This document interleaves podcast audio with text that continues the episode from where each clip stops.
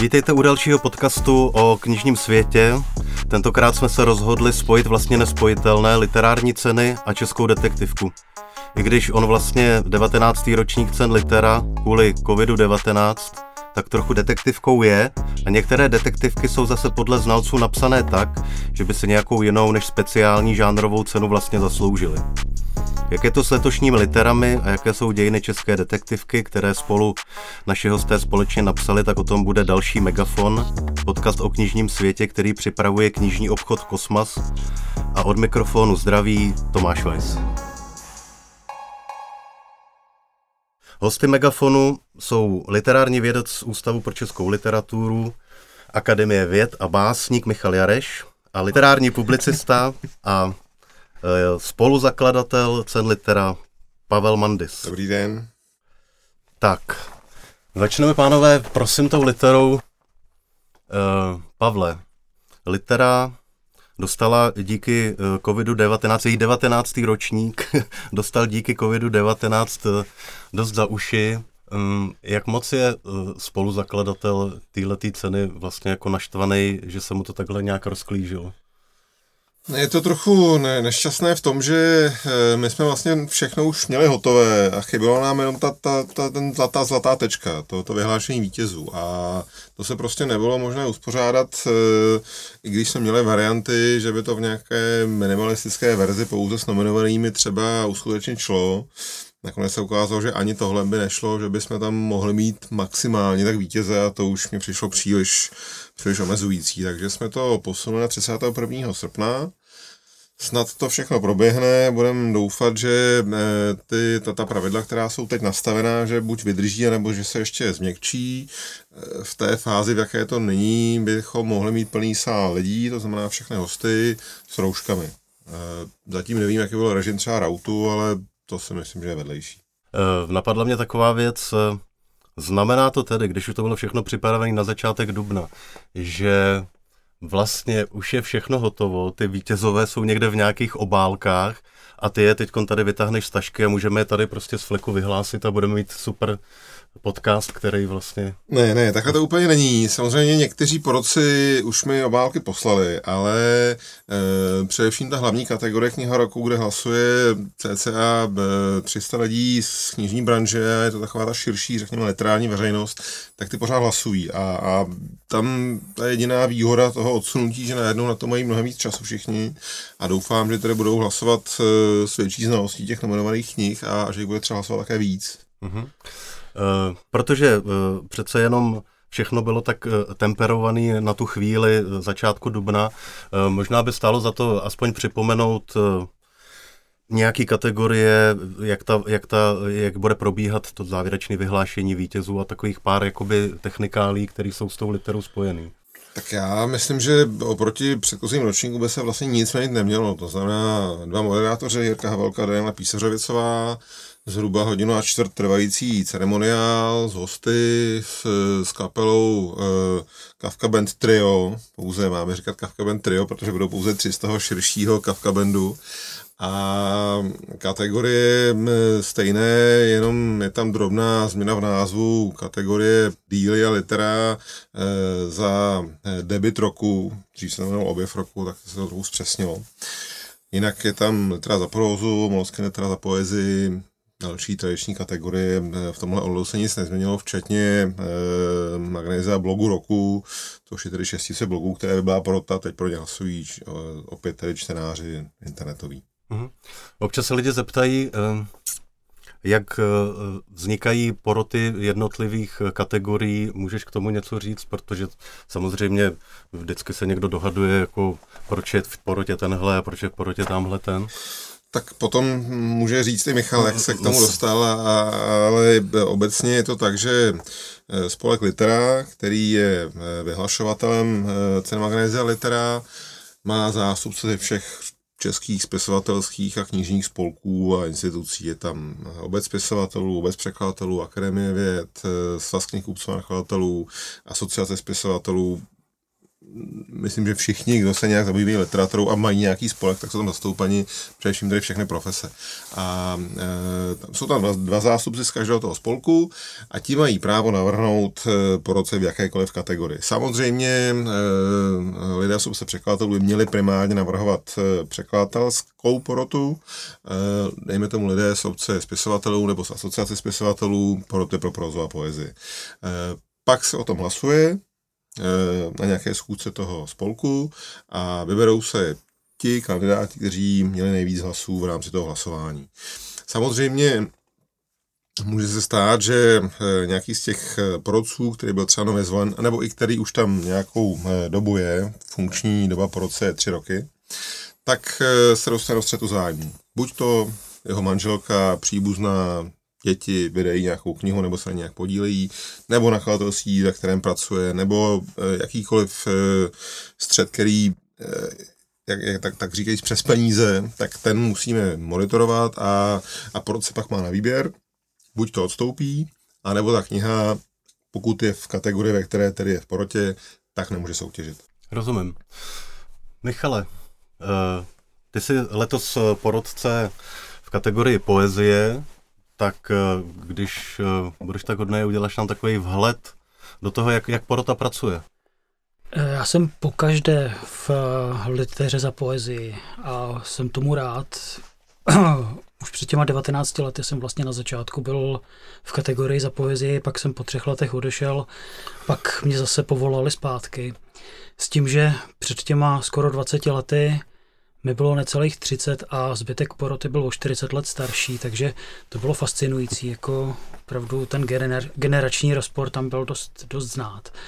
Teď už se to trošku vyrovnalo, takže myslím, že jsme tak jako všichni, všichni skoro padesátníci v té porotě, což zase jako vypovídá o něčem jiným a ta zkušenost je, je příjemná. Je kor v uh, porotě za poezii si myslím, že, že si rozumíme, že nějak jako víme hned na začátku, že tohle možná, tohle určitě ne a o tomhle se budeme hádat až do krve a pak je nějaký výsledek, takže je to, je to fajn práce. Já jenom Michal ještě doplním, že letos ta porota opravdu na to rozhodování občas eh, nám někteří i z poroty vyčítají, že toho času je málo tak my jsme eh, pro ten letošní ročník udělali takové předkolo, že jsme vlastně po roce eh, sezvali už eh, koncem září a dali jim od nakladatelů zaslané výtisky knih, které do té doby vyšly. Chceme to udělat i pro ročník 2020. A ukázalo se, že mají nejenom teda o ten podzimní termín čas, ale že teda ten čas mají až do, do konce srpna v podstatě. A takže já doufám, že to jejich rozhodování bude na nejvíc kompetentní. Eh, ještě tě chviličku podržím u té otázky, Michale, prosím tě, eh, prakticky je to teda jak? Představuju si, eh, já nevím, 30-40 knih poezie a pět porodců. A co se děje dál? No, představ si zhruba tak jako 70 knih poezie a pět porodců, z nichž část přichází ve chvíli, kdy z toho nečetla vůbec nic a část četla všechno. Radek Friedrich tím, že je v porotě a dělal eh, nejlepší básně loňského roku, tak znal úplně všechno. Tak jako už byl takový ten trošku přehlíživý v něčem a v něčem takový, jako že tohle to ne a tohle to jo. A, takže to bylo zajímavý. Pak nám eh, jeden porodce vypadnul a byl nahrazený jiným, takže... Zofí Baligou. Zofí Baligou. Takže zase tam prostě bylo něco přicházející do, do toho kolektivu, který už se znal z Loňska eh, zase s novým názorem. No a prostě přistane tě na stole zhruba bedna 70 knížek, z nich tak jako část znáš, část si přečteš, eh, část tě překvapí, jak je blbá, část tě překvapí, že by to nemuselo být špatný.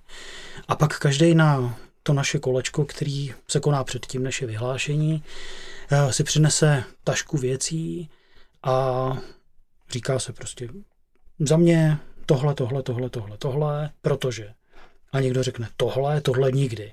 A, a začne, začne ten velký zápas, který mě na většině porod a takovýchhle klání vlastně baví v tom, že je to vysoká škola diplomacie.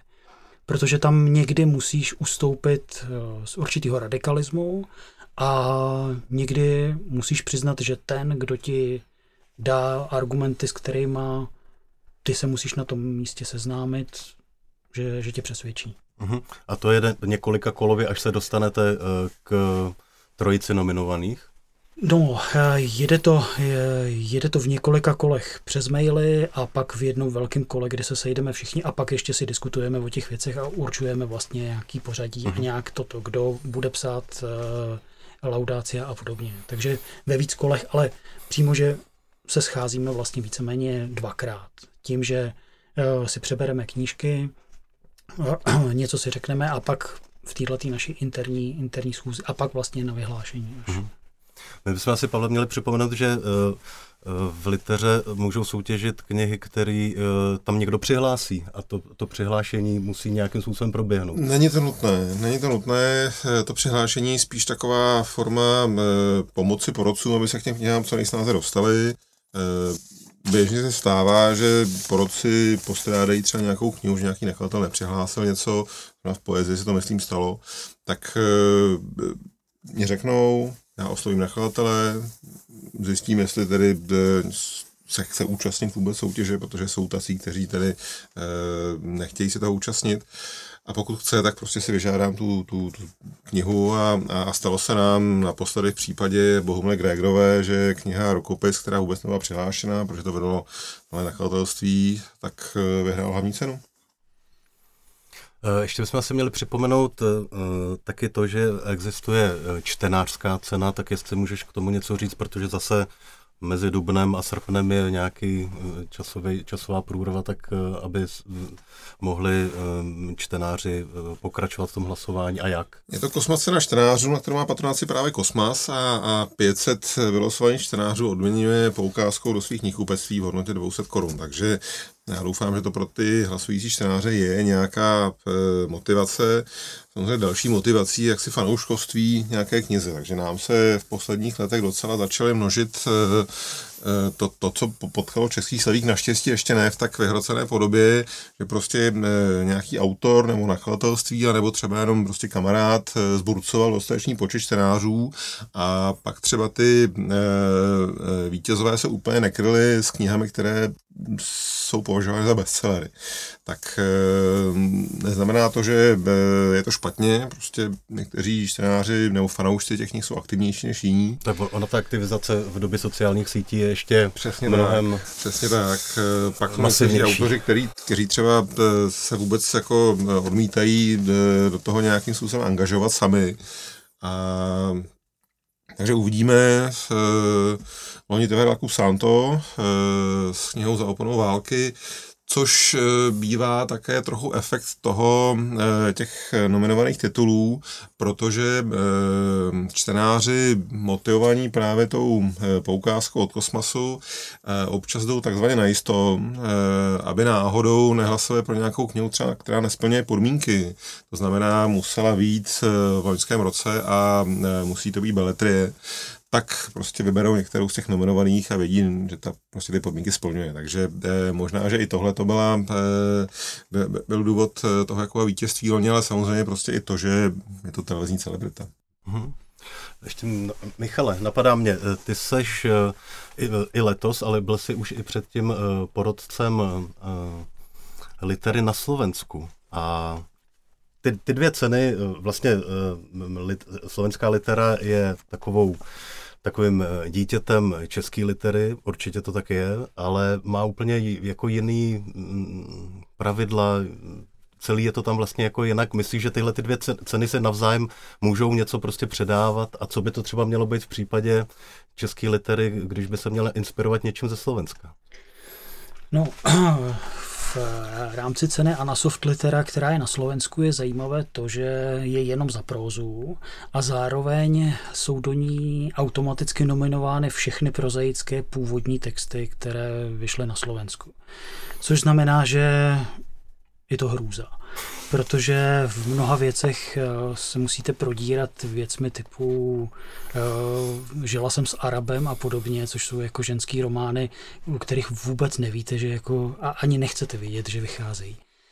A je to dost masakr. Naštěstí díky tomu, že eh, část věcí se dá posílat už v pdf dneska, tak eh, se nemusíte potom zbavovat prostě těch lodních kufrů, knih, kor tady jako ve slovenštině se zbavovat slovenských knih je dost těžký. Takže tohle to mi přijde docela hezký v tom, že vlastně kompletní prozaická produkce je, máte o ní přehled. Nevím, jestli by se to porodcům magnezia litery líbilo, asi ne, kdyby jako měli najednou a, a myslím, že myslím, že je to asi i že to asi ani nejde. Jako, že to... Asi, asi nejde, ale zároveň vlastně e, i, i, v, i v prozaické kategorie magnézy litery jsou připuštěny všechny knihy. Jo. Takže samozřejmě, pokud to nakladatel nepošle, tak poradci jsou rádi, že se tím třeba musí zabývat, pokud sami ne, nevěří tomu, že ta kniha je nějakým způsobem výjimečná. Takže mojí trošičku už ten filtr posunutý, pak si další samozřejmě musí udělat sami, mm. ale, ale e, no, tak to je kolem 70-80 titulů v té proze a je trochu těžší učíst než poezii.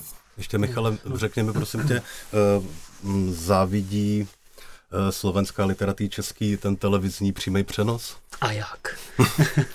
Opravdu hodně. Myslím, že to eh, je jedna z věcí, kterou by chtěli dosáhnout, protože jejich přenos eh, jde jenom přes Rádio Děvín a opravdu ta televize hraje dost výraznou roli.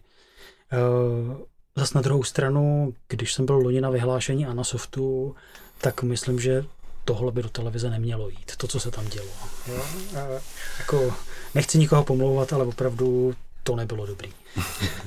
Dobře, tak já při té příležitosti jenom připomenu, že eh, eh, Česká litera se bude vyhlašovat 31. srpna, zatím to tak vypadá, všechno tomu nasvědčuje, tak jenom, aby jsme v tom měli pořádek. Poslední otázka k literám pro vás oba eh, je taková obecná, ale občas většinou, když ta litera skončí, tak se eh, tahle otázka objeví. K čemu jsou literární ceny? Pánové. Pavle. Tak je to, já už jsem to, to slovo tady řekl, to je nějaký filtr. Je to prostě nějaký filtr, který ukáže hlavně tedy lidem, kteří čtou málo nebo, nebo výjimečně, tak ukáže na několik titulů, upozorní na to tu nejširší veřejnost. E, Není to samozřejmě eh, literární kritika, není to vyargumentováno, není tam prostě eh, ty důvody, eh, proč pro to vybrá nominace, jsou, řekněme, relativně stručné, aby to prostě dalo se učíst, aby se to vešlo do brožurky na, na internet. Takže je to prostě nějaký mechanismus, jak představit nejširší veřejnosti knihy, o kterých si kompetentní lidé, kteří čtou a, a, a mají tu částku zkušenost nějakou hlubší, ať už jsou akademici nebo sami tvůrci, tak kteří považují ty knihy za dobré nebo za nejlepší v tom daném roce. Michale? To je určitě pravda a myslím, že je důležité i to, že se o těch knížkách nějak v průběhu roku mluví, že se vytáhne, řekněme, 30 knih a aspoň trošku nějak se o nich víc ví, než kdyby jenom vyšly a jenom možná recenzovali, protože dneska se skoro nerecenzuje. Tož si myslím, že trochu e, jedno z mála pozitiv na tom letošním posunutí toho vyhlášení, že vlastně e, se, nomina, se, se recenzí dočkaly skoro všechny nominované knihy. Tož prostě, když na to máme měsíc a, a kousek mezi tím vyhlášením nominací a vítězů, tak málo které médium to stihne. A tentokrát opravdu, já myslím, že skoro všechny prózy se dočkaly recenzí v různých médiích a, a, a to mě jako těší, že, že, že tam vlastně najednou ten ten posun aspoň k něčemu je. Posloucháte Megafon, podcast o knižním světě, který připravuje knižní obchod Kosmas. Povídáme si s literárním věcem a básníkem Michalem Jarešem a s literárním publicistou a kritikem a spoluzakladatelem cen litera Pavlem Mandisem. Přikročíme k vašemu společnému dílu, které se jmenuje dějiny české detektivky a já se chvilku ještě přidržím u, u, u literární ceny. Eh, dost často a čím dál častěji se objevuje vlastně ten názor, kde jsou žánrové knížky, když se vyhlašují literární ceny. Takže v souvislosti s detektivkou má šanci nějaká detektivka někdy získat obecnou literární cenu jinou než žánrovou za detektivku? Má určitě. je, to, je to otázka pro oba, tak To je spíš otázka pro, uh, pro to, aby se tady psaly dobrý detektivky. Pavle. Já si, já si zatím teda, tak, tak jak jsme psali dějiny české detektivky, tak jsme zatím tam úplně nenašli typy řekněme, čistě žánrových knih, které by si nominace zasloužily. My tam zmiňujeme knihy, které mají třeba detektivní půlorys, a v nominacích byly dokonce třeba vyhráli, bys Hájíčkovo selský baroko, které vlastně má půlorys pátrání. Podobně Petr Stančík a Lína Mumie je vlastně taková eh, po, podivuhodná detektivka. Miloš Urbán také vlastně eh, pracuje s těmi žánrovými prvky, takže pokud ta próza využívá eh, prvky detektivky, ale eh, snaží se být něčím víc, tak ty šance tam jsou a, a, a často prostě ty vítězí. Ale eh, pokud by to měl být čistý žánr, tak zatím si nemyslím, že tady autoři píšou tak dobře, aby se probojovali mezi tu takzvaně krásnou nebo vážnou nebo vysokou literaturu. Takže nejde o to, že to je detektivka, ale jde o to, aby to bylo dobře napsané a, a, přesně, a, a, přesně tak. Jasně. No, takže my musíme ale trošičku začít přece jenom, co to je Michale detektivka. Říkal, že máme jenom půl hodiny tady. Eh, ano, ano, ano, ale... Eh, detektivka je eh, zhruba řečeno nějaká próza, která se věnuje odhalení a pátrání nějakého činu. Hodně lidí má spojenou třeba s hledáním vraha, nebo s rozkrýváním nějakého, nějaký defraudace nebo něco takového. Detektivka je širší, využívající eh, většinou nějaké realistické postupy a snažící se ukázat, jak funguje mysl, jak zločince, tak vyšetřovatele. S tím, že eh, detektivka je hodně široká a zasahuje vlastně od, eh, od eh, možná středověku až do současnosti s různými proměnami, s tím, že ji mohla vytáhnout třeba víc postmoderna, stejně jako eh, se víc zabořila do takového lidového čtení v 70. letech. My jsme dokonce v předmluvě v ten výraz detektivka e, ani nepoužíváme jako souhrný. Vlastně, e, kdybychom měli být přesní, tak tomu tak knize říkáme dějiny českého kriminálního románu. No, protože e, detektivka v tom přesnějším slova smyslu vyžaduje opravdu detektiva. Musí tam mít ten jeden pátrač, který teda na začátku objeví zločin na konci ho řeší ale je poměrně zajímavá množina knih, které tenhle postup jaksi obcházejí, ať už to jsou noárové romány, nebo policejní romány, thrillery a podobně. Takže ta širší množina je, je, je to, to říkáme kriminální román a ve chvíli, kdy tedy e, máme pátrače, máme zločina, jeho vyřešení na konci, tak je to detektivka. Ale protože v e, českém prostředí se ten výraz detektivka používá obecně, tak jsme nakonec pro zjednodušení ho dali i do názvu. Michale, mhm. ale když tu otázku zopakuju a doplním tam česká detektivka nebo český kriminální román, co tam, co ta, co, co s tím češstvím se tam do toho dostává.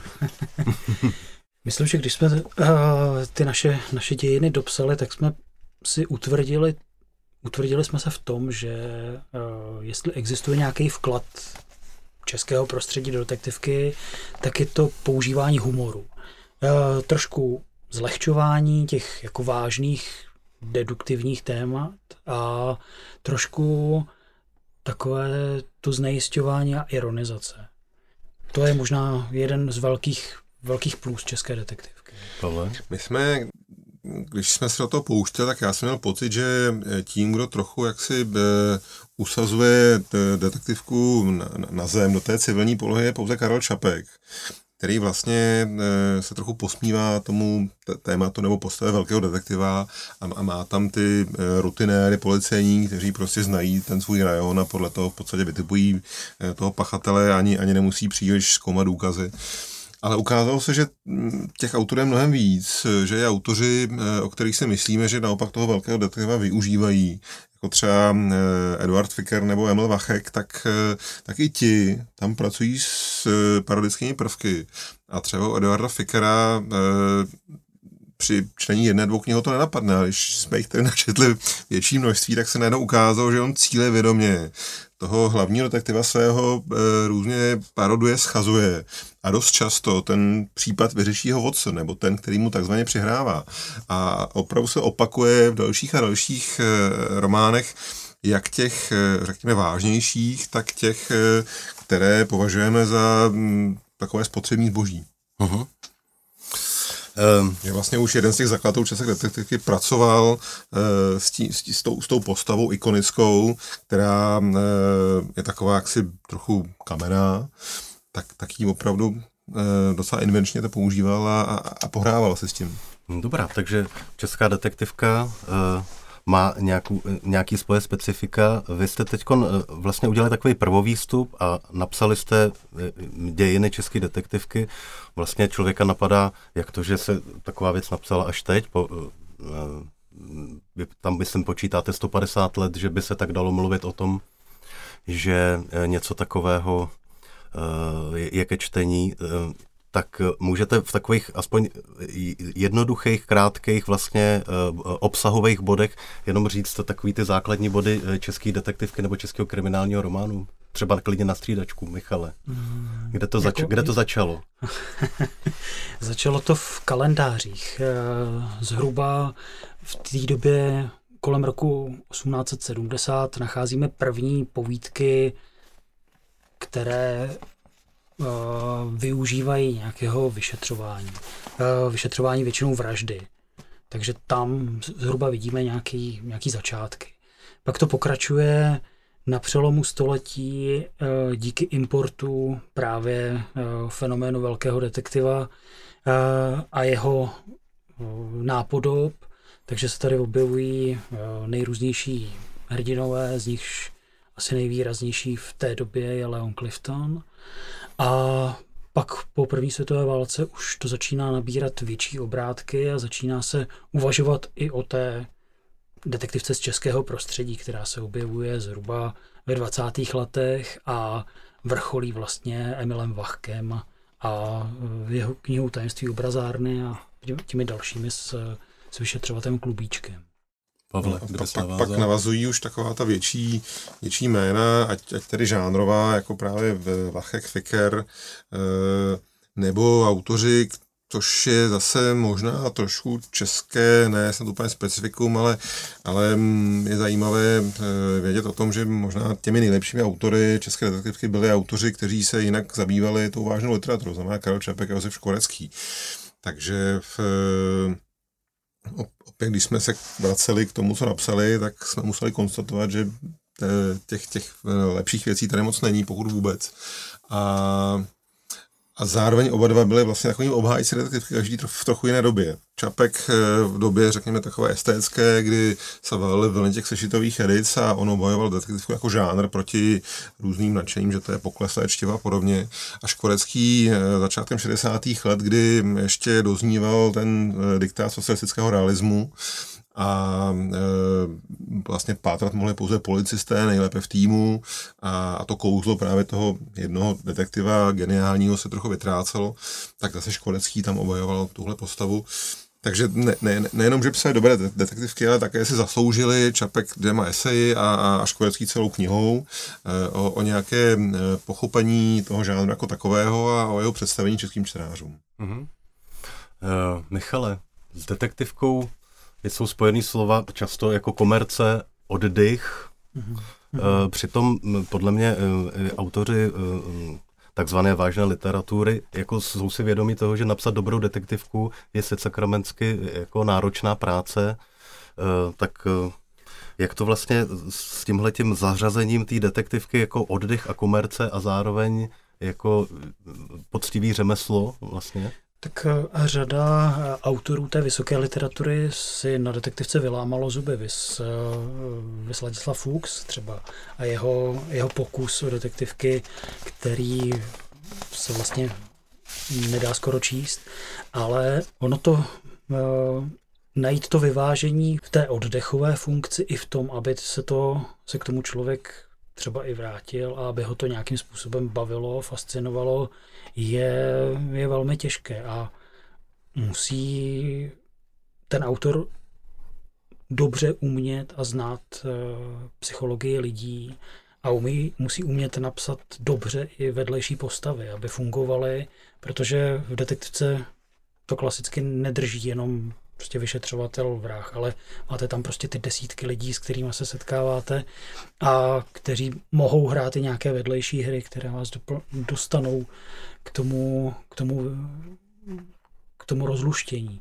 Takže eh, je to, je to složitá věc a je to, je to práce. No. Takže proto tady máme tak málo autorů, kteří by si zasloužili opravdu to no. Řekněme, že, že psát detektivku už je víc řemeslo a méně umění a, a přece jenom to řemeslo, na tom se občas víc ukáže, kdo umí a kdo ne. A zároveň uh, musíš umět si vymyslet ten případ, nebo to, o čem píšeš. A to je taky jako těžký, protože dnešní doba spíš nahrává autenticitě a autobiografičnosti a, a málo z těch autorů je zlodějem nebo vrahem, řekněme. Uh, poslední otázka k detektivkám, eh, kterou jste naposledy četli, Pavle? Já teď zrovna dočítám eh, takový špionážní thriller, jmenuje se to Chamtivost od autora, který se jmenuje Berg, je to český novinář. Eh, zprvu jsem k tomu trochu nedůvěru, ale zdá se, že řekněme v kontextu nějaké jak české, tak evropské tvorby špionážních románů to není zase tak špatné. Michale? Jo, já to mám složitější. Já teď konc dodělávám knížku o kleftonkách, takže znovu, znovu jsem si přečet eh, pár svazků, které jsem ještě potřeboval doexcerpovat. Ale vedle toho jsem dopisoval pro Pavla Janouška do dějin protektorátní literatury kapitolu o populáru. Takže jsem uh, vlastně poslední detektivku, kterou jsem přečet, tak bylo minulý týden uh, z večeru pod lampou od Stáně Antoniové Tajné poslání a to je výborná, protože tam je to sice ženský román, ale zároveň tam je všechno, co v těch 40. letech v ženském románu má být. Kokain, vražda, zamilovaná ženská, která se zamiluje do úplně špatného chlapa a bandita, který se jmenuje Fe- Ferry Kotrč. Co chcete víc? Poslouchali jste Megafon, podcast o knižním světě, který připravuje knižní obchod Kosmas, tentokrát o cenách litera a o dějinách české detektivky. Děkuji oběma hostům, Michalu Jarešovi a Pavlu Mandisovi a od mikrofonu se loučí Tomáš Weiss.